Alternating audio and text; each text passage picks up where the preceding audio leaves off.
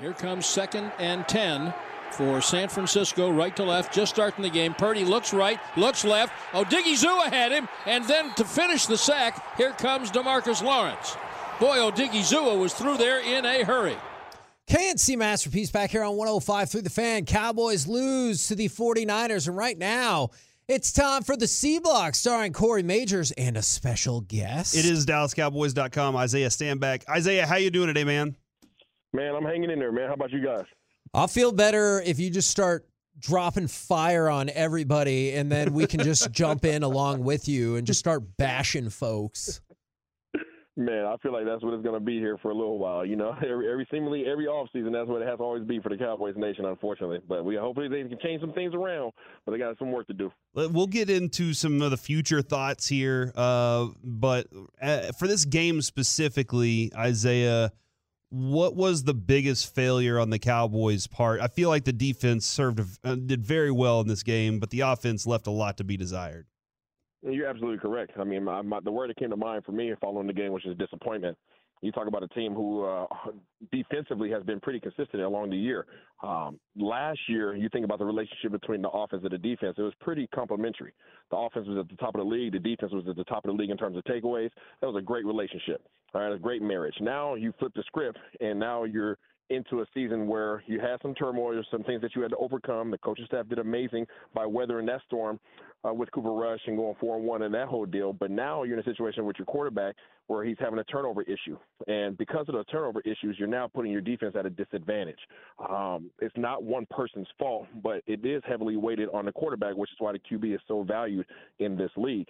Um, but to to put yourself in a situation where you're turning the ball over frequently against teams that you can't afford to give more opportunities to, you can't expect yourself to win ball games like that. Nevertheless, ever ever try to bring home a big boy trophy. So, I was disappointed in the, the inability for this offense to move the ball on a consistent basis.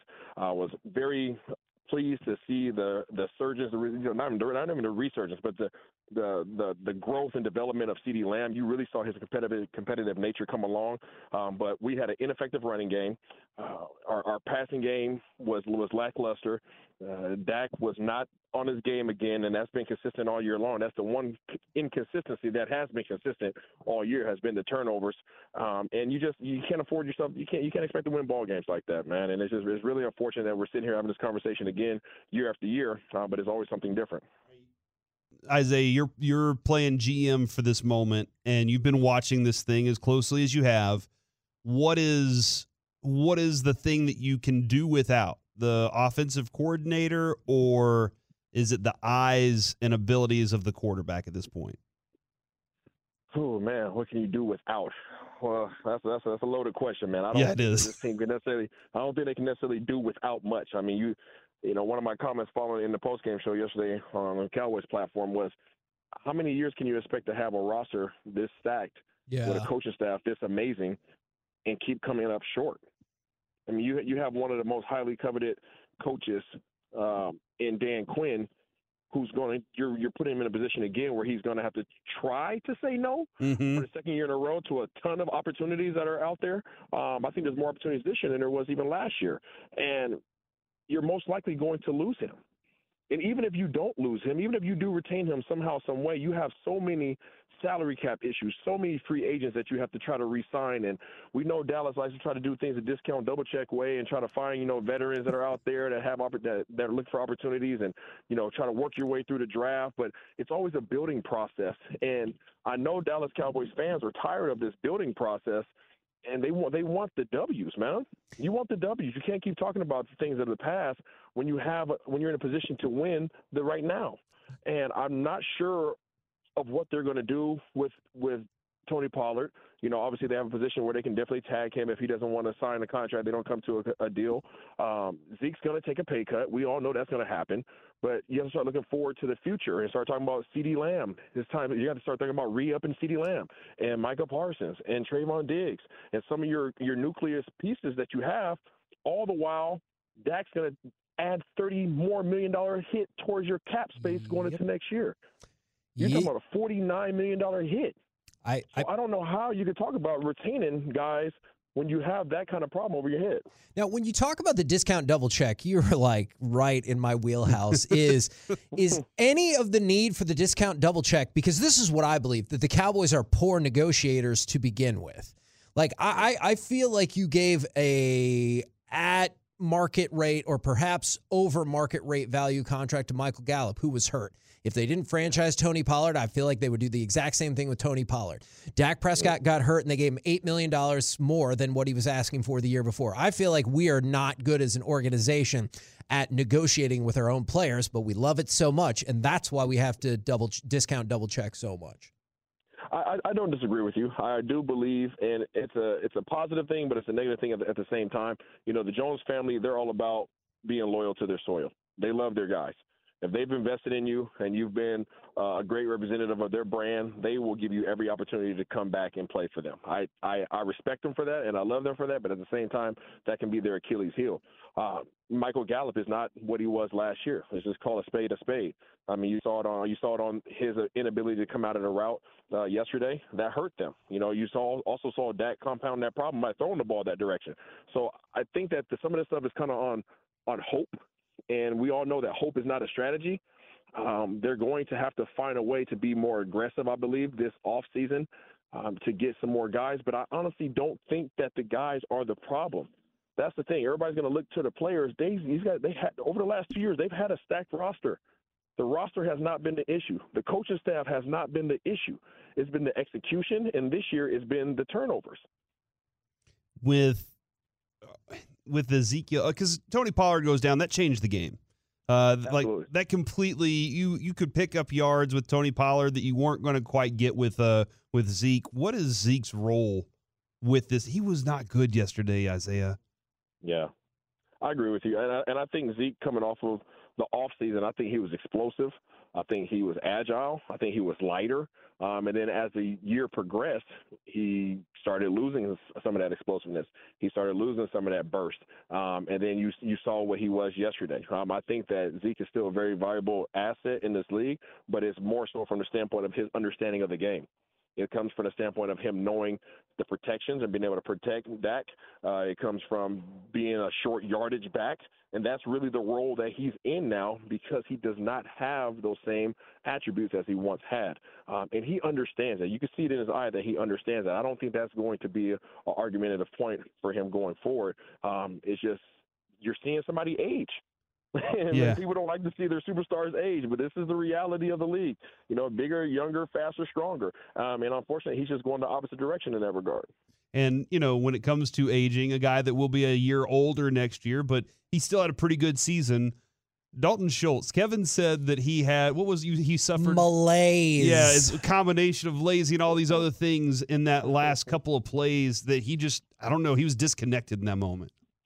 Yeah, I'm, uh, I mean, no disrespect to Dalton Schultz. I think he's done a heck of a job with his time here with Dallas. I've I've never been a, a huge advocate of of why they franchise tagged him. I was never really on board with that. I don't think that he brings enough um, individually um, to merit that amount.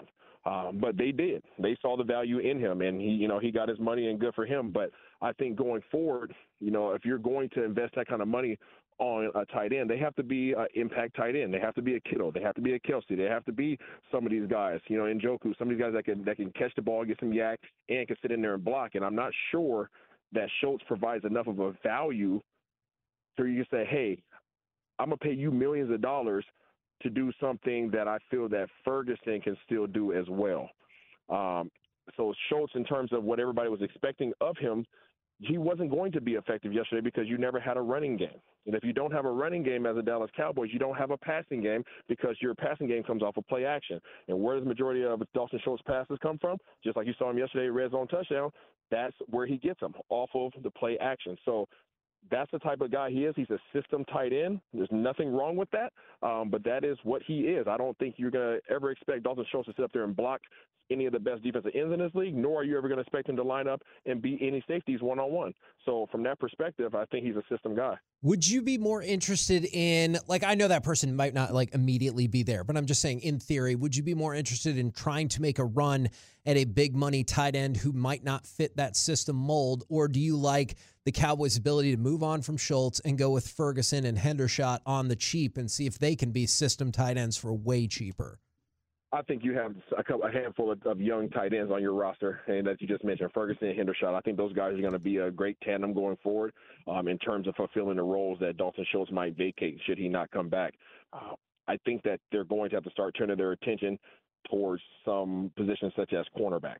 Your, you know, your, cornerback is going to be a highly touted position for Dallas Cowboys this offseason. I think they're going to have to continue to add to their offensive line depth. That's definitely going to be an issue going forward because you have an aging Martin, you have a Tyron Smith, where you don't know what the heck he's going to be doing because right. you have a Terence Steele who's unrestricted, who's a restricted free agent, but you're hoping to bring him back. But then you have the, you've invested into Tyler Smith at the left tackle, so where does that leave Tyron? So you have to figure that out and start figuring, okay, who are going to be behind these guys?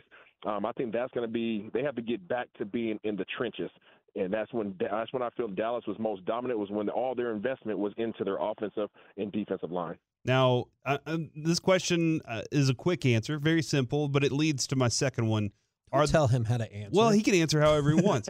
uh, you, are the guys going to watch this game together uh, in the next couple days? I don't I don't know that locker room enough to make that judgment. Okay. Um, from my from my experience, no. Okay. Uh, you you typically go back and watch it yourself, um, but again, I don't know how together that locker room is. I don't know who is in that locker room that calls the guys together and say, "Hey, we need to watch this together." Because the reality is, some of these guys no longer have jobs and they're no longer tied to the Dallas Cowboys. Well, and that I guess to that mm-hmm. point, then how is, is, Diggs lucky that nobody else is going to be able to watch that game around him? Ooh. Then, from that respect, because how many people would be looking at him going, "Really, dude"? I think people are asking Diggs to be somebody he's not, and you know, last year when Diggs was getting all these interceptions, I was very slow to jump on the Diggs bandwagon in terms of him being a dominant cornerback. I think he's a really good cornerback. I think he's a really good cover cornerback. I think he did grow this year. But for you to sit up, for people to sit up there and have the expectations of a of a Jalen Ramsey on him, that's not him. Mm. That's that's not that's not who he is. He's not Jalen Ramsey. He's not like uh, he's better than Ward like, that we, that we just faced yesterday in coverage. But you saw Ward coming up and laying the hat on a couple guys. You don't have that in him. Now you can go get somebody else that can be that type of enforcer on the edge, and it does make huge contributions to your defense when you have that run support from the cornerback position. But that's not who he is. And I and I mentioned it yesterday to, to even to Nate Newton. I was like, Deion Sanders wasn't he wasn't coming up to hit nobody. Yeah. you mm. know, he wasn't coming to hit nobody. He didn't want no part of it. But guess what? You weren't going to run no routes on him either. So as long as Trevon is the guy that can shut down your number one receiver, which I think he is getting there. I think he's there some days, some days he's not. But for the most part, he's a really good cornerback. But if he doesn't want to hit nobody, they just have to have to change the defense up to ensure that he's not in that position too often. I swear this is not a political question. What are did, you doing right now? did you see Governor Greg Abbott's tweet yesterday oh about God. Brett Maher? Yeah, I saw the governor and the mayor. They both just need to keep their keep their thumbs in their pockets. Greg Greg Abbott's tweet right now has 20.6 million views. Kidding? To which I, yeah. somebody wow. I was watching the game with me looked at me and goes, "Isn't he in a wheelchair?" I was like, "Yes, I think oh that was gosh. kind of the uh, so bad." it really was. That one stung so just bad. a little bit. Yeah, they, I mean, just come on, man. I, yeah, when, I mean, but listen, everybody's entitled to an opinion. Uh, when you see stuff like that, I mean, I literally just brush it off. You can't put any weight on that. Just disregard it.